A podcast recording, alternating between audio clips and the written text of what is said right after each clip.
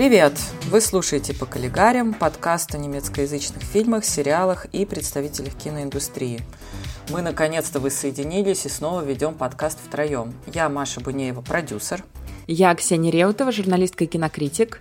Я Ира Посредникова, пиар-менеджер медиапроекта. Имя героини нашего сегодняшнего выпуска встречается в исследованиях по истории кино незаслуженно редко, а на русском языке текстов о ее творчестве вообще почти не найти. Мы надеемся, что наш выпуск поможет исправить эту ситуацию. Сегодня будем говорить о Лоте Райнигер, пионерке анимации из Берлина, которая в своих работах опередила самого Уолта Диснея. Подкаст записываем при поддержке компании German Films. Погнали! В 1937 году всем известная студия Disney выпустила фильм «Белоснежка и семь гномов», который во многих источниках до сих пор называют первым полнометражным анимационным фильмом. Но это неправда. Первый полнометражный анимационный фильм, дошедший до наших дней, на самом деле был снят в Германии. Он называется «Приключения принца Ахмеда» и создала его героиня нашего сегодняшнего выпуска Лотте Райнигер, женщина удивительной судьбы и космического, как мне кажется, таланта. Райнигер работала в технике силуэтной анимации, то есть на экране движутся темные силуэты, вырезанные из обычного картона или из какого-то другого материала и оживленные с помощью шарниров и камеры. И этой техникой она увлеклась еще в детстве. И не она одна. Силуэтный театр, который восходит к древнему китайскому театру теней, был очень-очень популярной забавой для детей и взрослых и в XIX веке, и в начале XX века. А еще раньше, когда не было фотографии, очень любили профили людей вырезать и дарить их друг другу. Это и в России тоже, по-моему, было очень модно и популярно. С помощью силуэтного театра ставились как совсем короткие драмы и комедии, или детские сказки, так и шекспировские пьесы. Тут все зависело от фантазии и возможностей постановщиков. Для Лоты Райнигер в школьные годы это был главный вид досуга. При этом она была самоучкой. Ей никто никогда эту технику не преподавал. И позже в интервью она вспоминала, что пока другие дети, сломя голову, неслись на улицу, она сидела дома и бесконечно анимировала свои силуэты. Ее родители были довольны, такое мирное хобби для девочки, тем более картонные листы и декорации не занимали много места. И в тех пьесах, которые ставила Райнигер, с удовольствием играла вся ее семья, в школе тоже она ставила эти пьесы. А потом в ее жизни появился кинематограф. Она посмотрела фильмы француза Жоржа Мельеса, которые были сделаны на стыке театра, игрового кино и анимации. И она была очень впечатлена. И дальше она начала смотреть кино. Да, кстати, с мамой она часто ходила в кино, и мама с ней ходила в кино, начиная уже с 1907 года. Получается, что а, Лоте было 8 лет. И она в одном из интервью рассказывает историю, что как-то они пошли в кинотеатр, а родилась Лота в Шарлоттенбурге, они пошли э, в кинотеатр на Канштрассе, и в то время а, в этом кинотеатре шел фильм а, «Спящая красавица», и она очень хотела посмотреть этот фильм, а, потому что ей нравилась эта сказка. Они пришли а, и узнали, что фильм был снят с показа. И она начала не просто реветь, а выть, э, кричать. И так громко и сильно, что женщина, которая руководит этим кинотеатром, она сказала, что поставит этот фильм на следующее утро, специально вызвала технического специалиста, и ей устроили утренний показ специально для нее. И вот эту любовь, как мы видим, и сегодня мы об этом будем рассказывать, она принесла э, любовь к сказкам через всю свою жизнь, и э, она всегда говорила, что она верит в правду сказок больше, чем в правду газет. 15 лет э, Райнигер попала на лекцию к актеру и режиссеру Пауле Вегенеру, одному из основоположников немецкого экспрессионизма. Ну и там уже были не сказки, не какие-то милые фокусы и примитивные спецэффекты в духе Мельеса. Вегенер, Вегенер создавал на экране такое сумрачное пространство ночных кошмаров и потусторонних миров – и она решила познакомиться с ним во что бы то ни стало. И только ради этой встречи она начала посещать актерскую студию при театре Макса Рейнхарда, знаменитого тоже и теоретика, и практика немецкого театра. В некоторых источниках пишут, что она якобы хотела стать актрисой. На самом деле это неправда. В немецких источниках пишут, что вот только ради встречи с Вегенером.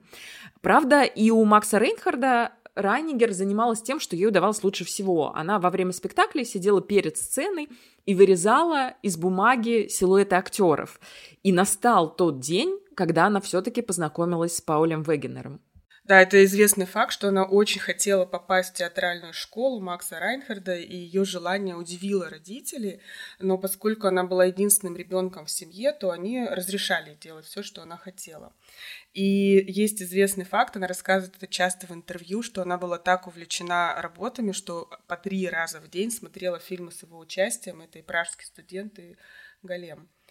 И э, она в своих интервью вспоминает, что как раз когда она работала статистом в немецком театре, в тот э, день, когда она познакомилась с ним, э, давали его спектакль, и ей до сих пор стыдно, она со стыдом вспоминает, как она просто в наглую ворвалась э, в его гримерную, тогда был спектакль, во время перерыва получасового. Она зашла к нему и начала показывать силуэты, которые буквально вчера вырезала.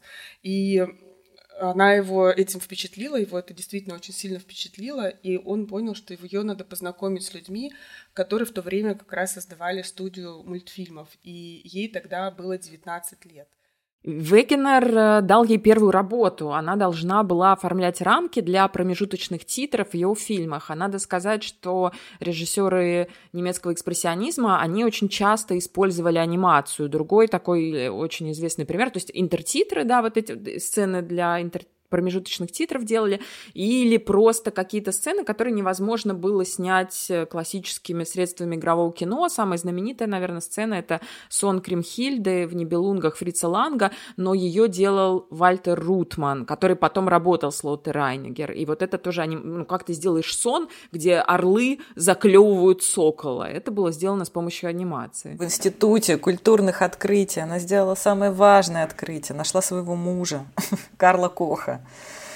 Нет, не самое важное. Да, ну, нет, это, это важно. Но надо сказать, что после знакомства с Паулем Вегенером для нее открылся, да, весь мир да. э, угу. не только немецкого экспрессионизма, а вообще мир берлинской культуры того времени. Она познакомилась со всеми знаковыми людьми эпохи Веймарской Германии. И за одного из них она вышла замуж. Да, это был Карл Кох, теоретик э, кино, э, историк искусства, а также сам сценарист и режиссер.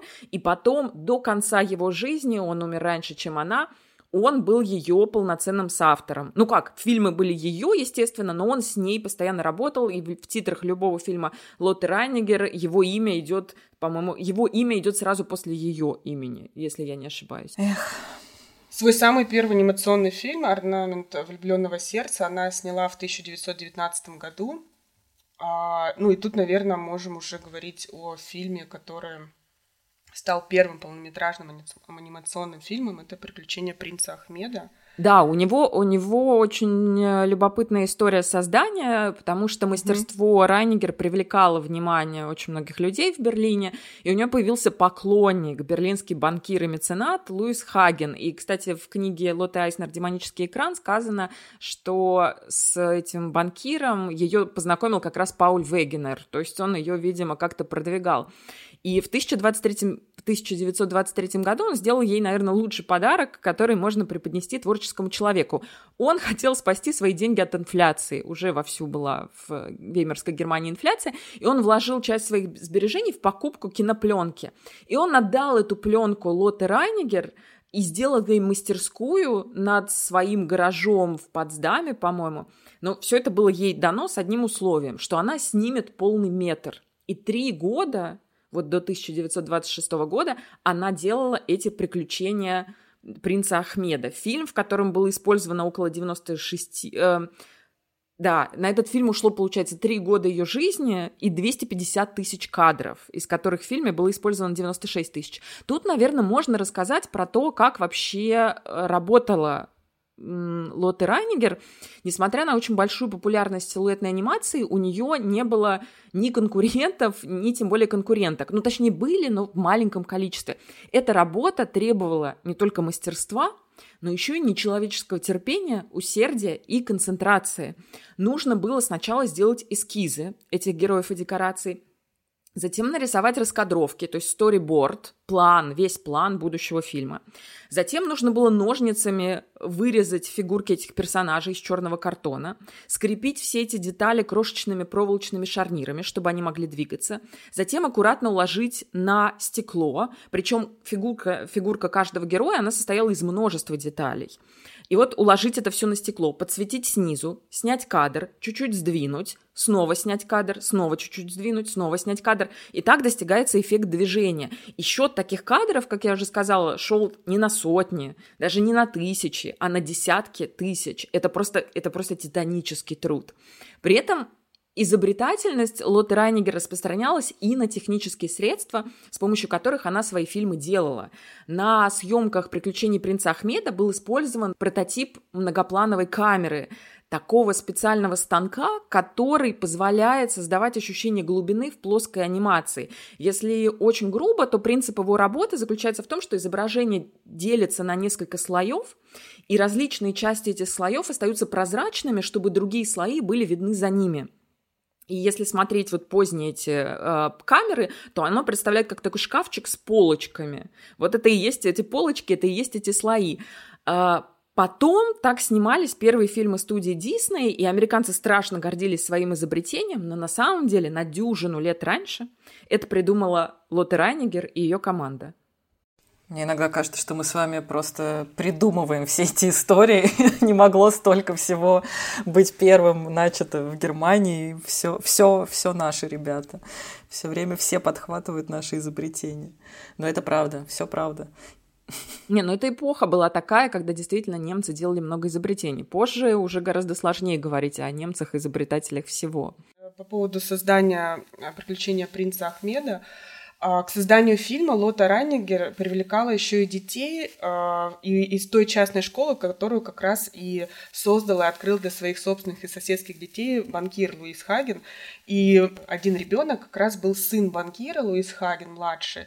И впоследствии он а, будет и станет продюсером других фильмов Лота Раннигер. Вот такой вот да, у него такая безумная жизнь тоже была, что Гардиан написал про него гигантскую статью про этого Луиса Хагена младшего. Я просто офигела просто. Это очень интересно, надо будет где-нибудь прикрепить. Ну, то есть люди жили в какие-то невероятные времена. Да, так. вообще, когда читаешь все вот эти биографии, особенно людей из Веймарской Германии, угу. э, ну вот как мы в выпуске про Бондиану рассказывали про художника Бондиана, это тоже какая-то какая-то удивительная биография, которая так и просится на экран. Любой, из, из любой выйдет сериал Netflix. Да, что меня очень удивило в одном из, э, не знаю, документальных фильмов про Райнигера, было понятно, что сначала писалась музыка для некоторых, э, а потом она, это движение, э, эти раскадровки, она подстраивала под музыкальный лад. То есть для меня это, конечно, сейчас удивительно, что музыка обычно, ну, очень часто она пишется после фильма, а в данном случае э, ритм самого этого мультфильма, он шел с музыкой наравне, и сначала была полностью написана партитура, а потом под нее подстраивалось движение. Это, конечно, меня поразило. Какая-то такая не, не, неочевидная вещь, но для мультфильма, наверное, важная, как вот там эти персонажи постоянно прыгают, как они двигаются, и они двигаются в такт уже готовому музыкальному произведению. Очень круто. А она говорила, что у нее в жизни, ну, при создании ее произведения, у нее два источника вдохновения. Первый источник — это сказки. Она обожала, и большая часть ее фильмов — это именно экранизации разных сказок, угу. иногда с вариациями, э, то есть она отходила от оригинала. А второй источник вдохновения — это опера. Она обожала классическую музыку, и часть, да, и другая, угу. да, другая часть угу. ее э, произведений — это именно экранизации каких-то опер, либо, опять же, вариации каких-то опер. И ритм ее фильмов действительно удивительный, он ощущается, у нее тоже было потрясающее mm-hmm. чувство ритма, как, кстати, у многих тоже деятелей кино этого периода. И я, когда смотрю ее фильмы, у меня всегда ощущение, что ее герои, особенно когда главные, вот там Золушка или Папагена, они как будто пританцовывают. Uh-huh. То есть каждое их движение, оно вот, ну, они не просто двигают ручками, ножками, а как будто чуть-чуть пританцовывают. И э, вообще анимационный фильм Папагена, вот, который был поставлен по мотивам волшебной флейты Моцарта, Жан Ренуар, французский режиссер, называл его самым точным визуальным воплощением музыки Моцарта. И это, oh, мне кажется, правда. Фильм 30-х годов. Если возвращаться к принцу Ахмеду, то этот фильм соединяет в себе разные мотивы из сборника сказок «Тысяча одна ночь». Э, там по сюжету африканский колдун создает летающую лошадь и дарит ее восточному калифу. И на этой лошади в итоге улетает в небеса его сын Ахмед. Так начинается его приключение. Потом Ахмед встречает красавицу паре Бану, живущую на заколдованном острове, а потом он встречает Аладдина, там есть Аладдин, и Ахмед выясняет, что Аладдин влюблен в его сестру, принцессу Динар Заде, а, и получается здесь две пары, вот одна пара это Ахмед и Парибану, вторая Аладдин и Динар Заде, или Динар Заде, не знаю, как правильно. И все это время положительным героем, этим двум влюбленным парам гадит тот самый колдун, главный отрицательный персонаж, но ближе к финалу его побеждают. Знаете, что меня поразило больше всего? Ну, да, вы помните, кто его... Вы помните, кто в этом фильме вообще оказывается главным? Кто там всех побеждает? Женщина. Женщина. Колдунья там хорошая. В да, какой-то тоже... момент появляется колдунья, которая, да. оказывается, давно враждует с этим африканским колдуном. И сначала она побеждает колдуна, причем там совершенно феноменальная битва между ними они все время превращаются в разных животных uh-huh. э, и друг друга, э, ну, и, и ведут битву такую, превращаясь в разных животных. Причем первое животное, в которое, первое существо, в которое превращается колдунья, это змея. Я сразу что-то думаю, о, в каждой женщине должна быть змея, ну что-то, что-то оттуда, мне кажется, это. И вот она, а, при, при этом стоят рядом Алладин и Ахмед, и там прямо есть кадр, где они такие вдвоем стоят и смотрят, пялятся. как она, пялятся, как она дерется с колдуном. А потом они, э, эти герои, начинают сражаться с демонами Вак-Вак, которые восстали против своей э, госпожи Парибану, которая их покинула. И герои не могут их победить, и они бьются-бьются, и не могут их победить. И тут снова появляется ведьма, и снова всех спасает, при том, что фильм называется «Приключения принца Ахмеда». Меня это потрясло, и я почему-то подумала, что, возможно, Лотте Райнигер отождествляла себя с колдуньей, потому что она действительно, ну, если брать вот ее роль как художницы, как режиссерки, mm. Uh, как аниматора, это, это реально процесс вот такого какого-то создания чего-то из чего-то. Это процесс колдовства. Просто поразительно. И потом я прочитала, что я пыталась найти какие-то феминистские мотивы в других ее сказках. Я их, честно говоря, не нашла, но в статьях о ней англоязычных я нашла сведения о фильмах, которые невозможно вот так просто посмотреть из России. Говорят, что в «Кармен» Она очень сильно преобразовала сюжет, и героиня стала у нее такая вся независимая, самостоятельная от тех мужчин, которые ее используют. И у нее есть экранизация французского рыцарского романа Акасена Николетта, и там Николетта храбрее своего возлюбленного, и именно Николетта разруливает все проблемы. И это тоже отход от классической версии этого романа. Я, кстати, вспомнила, что она в интервью отвечала на вопрос, ее спросили, а вот вы в команде, которая готовила и создавала приключения принца Ахмеда, вы единственная женщина. Каково это вам работалось в команде мужчин? Были ли проблемы? Ну, она очень удивилась этому вопросу, говорит, да нет, проблем не было, даже наоборот, мне было комфортно. И в случае чего я могла начать плакать, и тут же все было так, как я хотела. Ну, что это за ответ?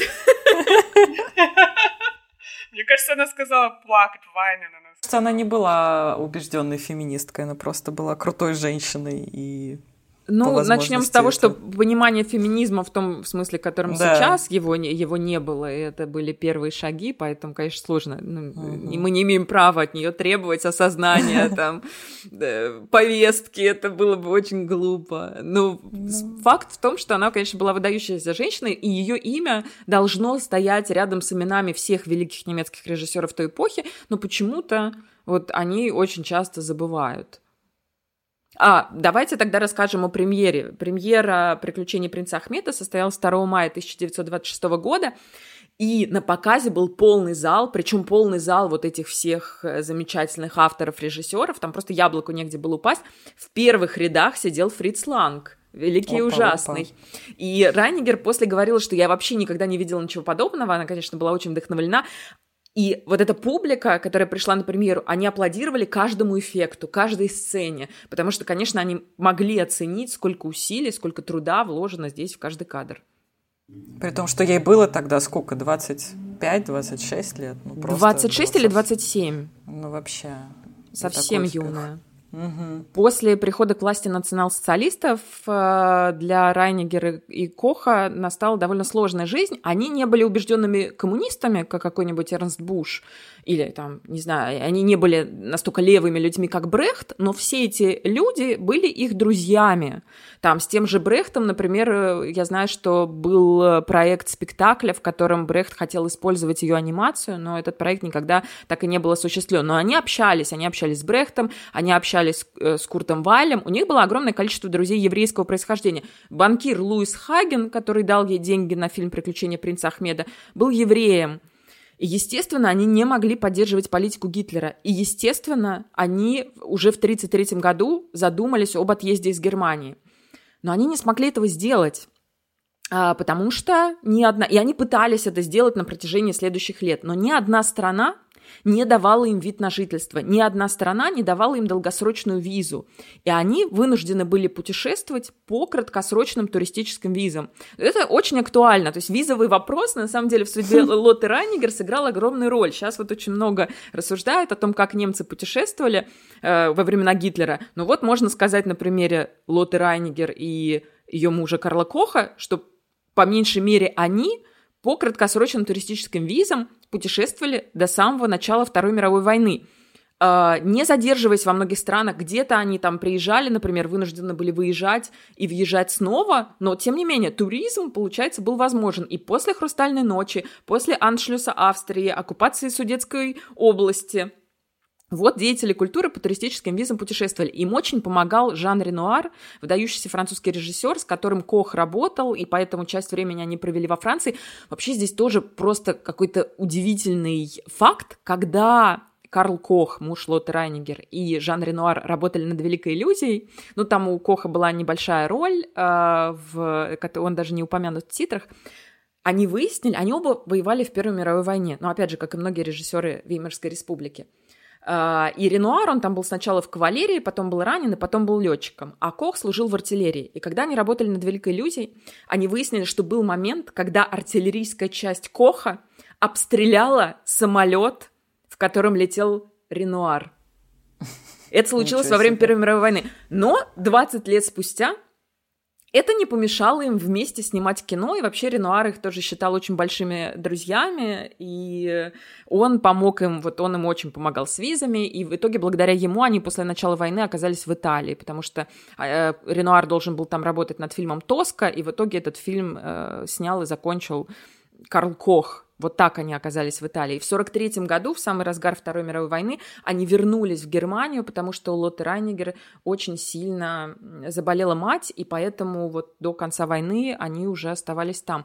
Но вообще визовый вопрос тут был важен еще и с точки зрения того, что когда они уезжали, она не смогла забрать с собой оригиналы, и в итоге э, ее работы восстановлены, все практически, которые мы знаем, это какие-то скопии, с копий вот, и это было именно из-за того, что они нигде не могли осесть, им ни одна страна не выдавала долгосрочные визы, и они вынуждены были все время переезжать.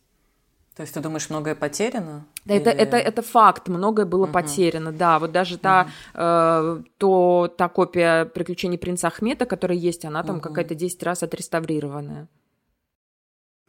Да. Ну, потом же известно, после ну вот они жили в Германии, потом ее снова потянуло обратно в Великобританию, они вернулись, и она уже создавала свои работы, и много работ было сделано в Великобритании. И она даже получила разрешение на работу. И У них гражданство, они да. гражданство получили. А, да, да, в конце 40-х годов. Ну, вообще Великобритания, Великобритания ее знали, потому что уже в середине 30-х годов там прошла большая ретроспектива ее работ, то есть ее там прям ценили как большую художницу. И опять же там оказался Луис Хаген-младший, о котором мы уже говорили, сын Луиса Хагена, который оплатил ее первый фильм. И благодаря ему они там обосновались, и она работала уже на BBC, ну и Карл Кох э, рядом с ней. Вот, и это продолжалось. Ее поздние фильмы, кстати, у нее многие фильмы повторяются, то есть у нее, например, есть ранняя Золушка и более поздняя Золушка, сделанная mm-hmm. уже, по-моему, в Великобритании. И они разные, что интересно. То есть ее фильмы 20-х годов, они явно несут на себе отпечаток немецкого экспрессионизма. Если помните, там довольно кровожадная ранняя Золушка, там, например, да, ножом обрезают да, ноги ужасно. сестры себе, да, чтобы да, влезть да, в туфельку. Я. Это да. прям братья Грим воплоти. Прям Конечно, вот, да. Вот, а вот уже древность. британской версии, ну, и, может быть, она не британская, может быть, я сейчас ошибаюсь, но, в общем, не, более не, не, поздней права. версии Золушки, она абсолютно такая да. детская, вся из себя безвредная, такой такой, да, да, фильм для BBC. Ой, эти, эти, на самом деле эти фильмы поздние, они мои самые любимые, потому что они такие, ну, не могу сказать, что я могла концентрироваться на э, Ахмеде все, весь час и пять минут, сколько он шел. А вот эти короткие фильмы, они меня так захватили, мне кажется, это идеальное пособие. Вы знаете, э, я просто смотрела, когда мне было не очень э, хорошо, и это было так целительно для меня. Там еще же есть закадровый голос, а, ну, идеальный вот этот вот английский, и это такая иллюстрация, и это так такие добрые истории. Господи, я думаю, боже мой, мне даже лучше стало становиться. Я прям всем советую, если у вас плохое настроение, смотреть короткие фильмы Лоты Райнигер, и они невероятно поднимают настроение. Это такая воздушность, у нее такая, ну, прям видно, как все летает. И я думаю, господи, прям Прям вот короткие фильмы очень рекомендую. 10 минут, но ты таким заряжаешься позитивом, что прям под настроение, как, да. Какой у тебя, Маш, любимый? Ой, у меня нет я... любимого, не знаю. Мне вся серия понравилась из 12 фильмов. А, а мне очень да. понравился «Маленький трубочист». А, классно. Да. Не, не Исполнение, знаю. история и как все сделано. Нет. А у тебя, Ксюш, есть твой? Я не да, знаю, кстати. мне в целом очень нравится. Ну, мне вот Золушка как раз ранее очень нравится, потому что я там бесконечно разглядывала детали. Там, например, угу. если помните, ну, тоже так просто такой маленький пример. Часы, которые отбивают полночь, и там просто стрелки часов, ну, друзья, они появляются буквально на несколько секунд в кадре, но там стрелки часов, маленькая стрелка — это женская фигура, фигура Золушки, а большая стрелка — это мужская фигура, это фигура принца. И вот они идут, эти часы, и получается, что мужская фигура как будто догоняет женскую. И это так красиво, ну это ж... Вот, и эти детали, это ж надо было все вырезать ножничками. Вот мне кажется, здесь вот чувствуется в этих фильмах, и если посмотреть вот парочку документальных, да, съемок, как она вырезала, что это женские руки, что это прям вот женщина с такой теплотой это все делает. Это вот какое-то, не знаю, мне прям виделась в этом такая рукотворность и какая-то, вот то, что ты говорила, Ксюша, о том терпении, которое, это только женское терпение может создать, мне кажется, такие фильмы. Они настолько вот пронизаны вот какой-то такой любовью, что вот она прям видно, что это она сама делает, и вот это вот это делает она, она с большой буквы, женщина, которая прям вот всю себя вкладывает вот в эту вот какую-то камерную, невероятно трогательную анимацию. Я прям увидела в этом что-то, знаете, какую-то мануфактурность в этом была. Вот мы с вами говорили, когда... Про Баухаус. Про Баухаус, да. Вот я прям почувствовала это вот идет от, от вот этого, что женщина, она каким-то своим странным вот этим вот истоком э, к этому ремесленничеству, она вот как будто Лотте Райнигер тоже как будто к этому как-то причастна. Прям я увидела вот эти руки. Все время мне казалось, что я вижу ее вот эти вот мягкие руки женские, не знаю. Ну, здесь как... есть, э, конечно же, такое не то, что одно здравое зерно, это вообще правда. До сих пор, даже сейчас, если взять, э, ну вот можно взять Россию, например, у нас очень много крутых режиссерок анимации, а мужчин, по-моему, меньше. Но почему? Потому что это индивидуальное мастерство, где тебе никто не указывает. Вот, да, э, все большие режиссеры немецкого экспрессионизма это практически все мужчины, как бы повелевающие съемочной площадкой. А тут тебе никто не указ, тут никто не может тебя нигде прижать, потому что вот ты дома, вот твой стол, вот ну, твоя кстати. камера, вот твои ножницы и вот э, листы черного картона. Угу, угу, Никто не может тебя притеснить. Ну, и, правда, нужны деньги все равно, поэтому Луис Хаген, конечно, сделал большое дело. Не, факт, что она без этих денег... Ну, то есть, да, тебе все-таки нужен продюсер. Ей, ей в этом нужен продюсер. Еще у нее невероятно богатое воображение. У нее очень много восточных сказок, угу. китайских, э, или вот она брала сюжеты из «Тысячи одной ночи». И, конечно, это чистый ориентализм. То есть, когда Запад воображает себе Восток. То есть, ты не думаешь о том, как там на самом деле на Востоке, а ты его себе придумаешь. Ну, характерный пример ориентализма — это какие-нибудь портреты Адалисок из гарема. Никто из этих художников европейских не, не знал, и никто бы их никогда не пустил в гарем, они не могли знать, как там все выглядит. Но они любили воображать себе, как бы это могло выглядеть. И вот то же самое делает Лотте Райнигер. Она воображает себе Восток, она воображает себе Китай. И это так смотрится, она воображает его себе во всех деталях, там мельчайших, вплоть до какого-нибудь бубенчика на э, шляпе императора. И в этом смысле, конечно, «Приключения принца Ахмеда» — это вот вся ее большая такая энциклопедия ее творческого воображения, потому что там, даже если брать героев, у них в зависимости от происхождения и африканские есть профили, и восточные, и европейские, в кадре разные животные, от льва до кенгуру, какие там пейзажи и декорации, тут тебе и дворец Калифа, и волшебное озеро, в котором Парибана купается, и китайские горы, и вулканы там есть, там как раз колдунья пляшет в какой-то момент на вулкане, и трущобы Багдада, в которых живет Аладдин. Вот это, конечно, это же все надо придумать, это же все из головы. Я уверена, что она, ну, то есть она, она не была в этих странах, чтобы э, их как-то рисовать на бумаге. Это она придумывала. У Антона Долина, кстати, есть передача «Радио Долин», и был приглашен Наум Клейман, где он рассказывал про 10 великих режиссеров. И он рассказывал в том числе, чьи имена знакомы уже всем, и э, про малоизвестные гении. И вот среди этих десяти великих режиссеров есть Лота Раннигер. Как раз э, он рассказывает, что имя, которое я сейчас назову, относится к тем людям, которые заново изобретали кинематограф. Э, как раз мы и говорим о тех людях, которые придумывают велосипед заново. И это, конечно, Лота Раннигер. Он рассказывает о создании как раз-таки принц, приключения принца Ахмеда и процитировал и рассказал, что как раз Ренуар говорил, что э, фильм «Приключения принца Ахмеда» — это один из величайших фильмов мировой киноистории. И, например, э, Лота Райнигер была одно время у, Висконти в Риме с мужем и дружила с Ренуаром.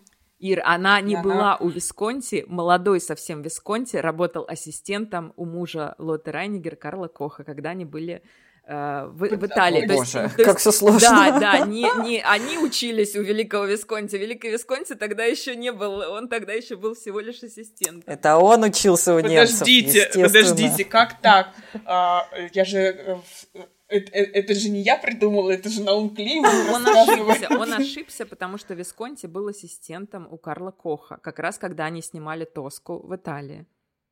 Ужас, ничего себе. А великим Висконти стал уже потом. Ну, все, ладно, хорошо. Тогда э, продолжу цитировать Наума Клеймана. Э, он подчеркивает, что, конечно, у Лоты Райнер была очень долгая творческая жизнь, и со слов директора Дюссельдорфского киноинститута, она как-то приехала на выставку в этот э, институт и увидела свой старый станок, на котором она еще до войны как раз творила и делала свои анимационные фильмы. И специально для этого музея она создала короткий фильм, короткометражный фильм «Времена года». И она сказала э, директору этого института, этого музея, что только в вашем музее можно посмотреть эту картину. И вот это великодушие чувствуется во всех ее фильмах, подчеркивает Наум Клейман и он искренне желает каждому из нас посмотреть хотя бы один ее фильм. Ну, no. если выбирать один фильм, то, конечно, это должны быть «Приключения принца Ахмеда». Э, надо сказать, что после смерти мужа, вот он в 63-м году, Кох умер, Райнигер сначала вообще не хотела снимать никакое это кино. очень грустно. Да, да. она занималась угу. театром, она занималась книжными иллюстрациями, она просто не хотела. Она выпустила книгу, театры теней, фильмы теней. Она путешествовала по миру с лекциями, с мастер-классами. Но потом, поскольку ее очень тепло принимали, она все-таки вернулась э, и сделала еще несколько анимационных фильмов. И в последние годы жизни она вернулась на родину, в Германию. Я думаю, что нужно еще обязательно рассказать о ее последователях. У нее есть да. преемники. Силуэтная анимация, несмотря на то, что мы очень редко ее видим, но она живет до сих пор, пусть она и не является массовым искусством. И при этом сама техника с начала 20 века почти никак не изменилась. Художники э, работают точно так же, как работал Райнигер. В Германии есть один ее главный последователь. Кстати, это опровергает, Маша, твою версию про женские руки, потому что все, ну все ее преемники это мужчины. Э, ну, да. конечно, последователем быть проще, чем я а, согласна, пионером. Кстати, я согласна, да. Вот в Германии ее главный последователь это Клаус Йорк Херман или просто Йорк Херман. Все его творчество это силуэтная анимация. И у него, кстати, Ого. тоже семейное предприятие. Тут я вспоминаю наш выпуск про Владислава Старевича, который задействовал жену и дочерей. Вот Лотте Райнигер, которая с мужем работала. У Йорга Хермана также построена работа, его правая рука — это его жена, его главный помощник — это его сын. Сын, например, у него сконструировал специальный такой стол-витрину, который позволяет длинные проезды камеры снимать. И Херман выходит со студии Дефа, главной студии ГДР. Мы об этом рассказывали тоже об истории. Это была сначала студия Бабельсберг, потом студия Уфа, главная пропагандистская студия, а потом она оказалась после войны на территории советского сектора и стала Дефа, главной студией ГДР. И одним из создателей анимационного отдела ДЭФа был аниматор Бруно Бетге, который сам занимался силуэтной анимацией. И Лотте Райнигер до отъезда в Великобританию в первые послевоенные годы работала на базе того, что потом станет студией ДЭФа. И поэтому Херман — это вообще непосредственный преемник вот этой силуэтной анимации еще времен Веймарской республики. Меня, кстати, поразило, когда я смотрела сюжет о нем, о том, что он довел свое мастерство до такого совершенства, что вот Райнигер в документальном фильме показывает, что она сначала рисует эскиз, а потом вырезает. Он не делает эскизы. Он Ого. сразу берет и ножницами вот это вырезает, он, он видит как бы уже заранее. Вот это я, я не знаю, я кружок не могу ровно вырезать. А тут, а этот силуэт, это просто это, этот профиль такой говорящий. Это вообще... И он говорит даже, что я режу лучше, чем рисую. есть еще один режиссер, которого тут невозможно не упомянуть. Это француз Мишель Село, один из главных аниматоров 20 века, абсолютный гений, обладатель множества разных наград. Он начинал силуэтных короткометражек, а потом э, продолжал постоянно обращаться к этой технике, хотя у него есть и совершенно другие фильмы. В 2011 году на Берлинском кинофестивале показывали его картину «Сказки на ночь», и лично я именно тогда, я не знала, кто такая Лотте Райнигер, но я посмотрела этот фильм, и я видела воодушевление немцев, и я начала читать, и тут я узнала о существовании Лотте Райнигер, поняла, почему кураторы Берлинале так хотели заполучить фильм «Село», потому что они видели в этом преемственность. И вот им было важно, что силуэтная анимация продолжает жить и процветать и, за его, и где-то за пределами Германии, и в самом Берлине. Слушайте, ну получается, что а, любая, любое проявление силуэтной анимации, которое мы увидим сегодня, это все восходит исключительно к Лоте Райнигер. Правильно я понимаю? Да. Что мы можем сказать, что а, по-моему, она нет, подожди, единоличная. Нет, нет, по-моему, были какие-то какие экспериментальные фильмы где-то в Латинской Америке, но это надо уточнять. То есть, по-моему, тут все очень сложно, как и с любым вот этим первым, просто были не сохранившиеся еще фильмы. Угу, это так же, как угу. с первым, э, со званием первого полнометражного фильма. Вроде как были даже анимационные полнометражные полнометражные фильмы и до «Приключений принца Ахмеда», но они не сохранились. Поэтому он точно первый, дошедший до наших дней. Тут, тут, тут всегда все так очень сложно. У меня, кстати, тоже э, есть примеры про влияние Лота Райнигер на киноиндустрии. Там один из примеров тоже, Ксюш, как раз э, был э, как раз фильм художественный французский, снятый Мишелем Ацелотом. Тогда я про него уже не буду. Но если вспомнить, например, э, Гарри Поттера и Дары смерти, то там рассказывают сказки, сказку о трех братьев. И это как раз силуэтная вырезки из бумаги, которые преобразовываются в 3D. То есть это силуэтный фильм, показанный в 3D. Там у нас угу. это видно. Там три с половиной минуты рассказывают сказку о трех братьев. И это вот э, пример э, как влияет Лота Райнигер. Да, и это британский, кстати, Гарри Поттер. Вот это, и то, что она на британцев тоже оказала огромное влияние, это безусловно. Столько лет жизни в Великобритании точно не прошли даром. Ну вот еще стиль и эстетика а, мультика, который создан по комиксу, я его посмотрела в большом восторге. Маржан Сатропия, Персиполис. И там тоже можно углядеть, увидеть, усмотреть стиль и эстетику Лоты Райнигер. Ну вот тут я бы меньше, а... потому что все-таки она сняла его по своему комиксу, и это изначально комикс, а потом сам, сам фильм это эстетика. Ну, может быть, женщина, как пионерка, ее вдохновляла тоже. А вот это может быть, да. Я, я думаю, что после того, как я просмотрела этот фильм, я думаю, это вот это вот, что в стиле все в черно-белое, там же цветное появляется только в конце, когда оно уже, э, ну, просто для нашего слушателя это анимированная автобиография, снятая по одноименному графическому роману как девочку-бунтарку из Ирана родители после иранской революции отправляют в Европу, и там она уже учится жить по-новому. Шикарный фильм. Я думаю, что там больше не про силуэтный фильм, а про стилистику, про вот это черно-белое. И ну, как-то кажется, что есть э, влияние э, Лоты Райни. Ну и вспоминаю опять британцев Тим Бертон. Тоже в трупе невесты, невесты тоже есть э, такие куски, которые явно сделаны под влиянием э, ну, Тим Бертон вообще известный любитель немецкого ну, да. экспрессионизма. Ох, тут точно, он все смотрел, я уверена. Uh-huh, uh-huh, uh-huh. Ну, у меня есть еще пример, просто если посмотреть клип э, певицы Бьорк э, «Захватчики земли», то этот Ого. клип тоже снят полностью в стиле, лат, э, в стиле Лоты Райнигер. Просто можем потом к нашему выпуску дать э, перечень того, что мы, mm-hmm. о чем мы рассказали. И еще есть короткометражка Der Erlkönig, это «Лесной царь» 2003 года. Она тоже снята в стиле Лоты Райнигер. Не, ну теперь мы можем про все тогда говорить. Если вы увидите э, на экране примеры силуэтной анимации, то, скорее всего, велика вероятность, что они восходят э, к немецкой пионерке анимации, правильно? Да, безусловно. Можем так, можем так немножко обобщить, но мне кажется, это близко к истине, да.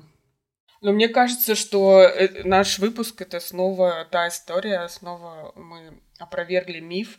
Вот все думают, что в 1937 году первый анимационный фильм создал мужчина Уолт Дисней, а мы вот сегодня рассказываем, что это была женщина Лота Райнигер. Еще из Германии, да. Это никогда не, ну не знаю, создание кино никогда не, не процесс э, единоличный. И несмотря на то, что мы, безусловно, понимаем, что Лота Райнигер фея и волшебница этого проекта, мы понимаем, что она делала это в сотворчестве с другими людьми. А когда мы говорим там про Уолта Диснея, мы почему-то все время говорим про него одного, как будто он демиург всего, всего процесса. Но это не так. Вот, мне кажется, важно подчеркивать, что это был рукотворный труд очень многих людей и очень близких людей, и поэтому это так, так выглядит до сих пор э, ну, чувственно и нежно как-то. Вот так вот. Да, кстати, фильмы отличные, их можно смотреть, мне кажется, вместе с детьми. И с детьми, да. Да, запросто. Да. Особенно вот эти ее поздние британские сказки, угу. это просто такая классика. Если вы учите английский, обязательно тоже смотреть. Это прям вообще пособие идеальное. Да. Я, кстати, тогда коротко поделюсь э, опытом просмотра «Приключения принца Ахмеда». Я смотрела его с двумя детьми, так. и я, мы посмотрели весь фильм, а потом я смотрю, что у детей стоит это на э, как на, на повторе, и они просто сидят и слушают музыку. То есть они даже А-а-а. не а. наблюдают, что происходит, они увлеклись музыкой, это постоянная мелодия, вот этот ритм, так-то, я понимаю, что они вот так вот залипли. Они просто залипли и в такт музыки качают головами. Это был интересный такой интересный опыт просмотра с детьми. Забавно. Верьте в чудеса, они случаются. И не бойтесь действовать. На этом мы с вами прощаемся и до следующего выпуска. Пока-пока. Да, это был наш первый э, осенний выпуск, и он был про Лото Райнигер. До новых встреч. Всем пока. Пока.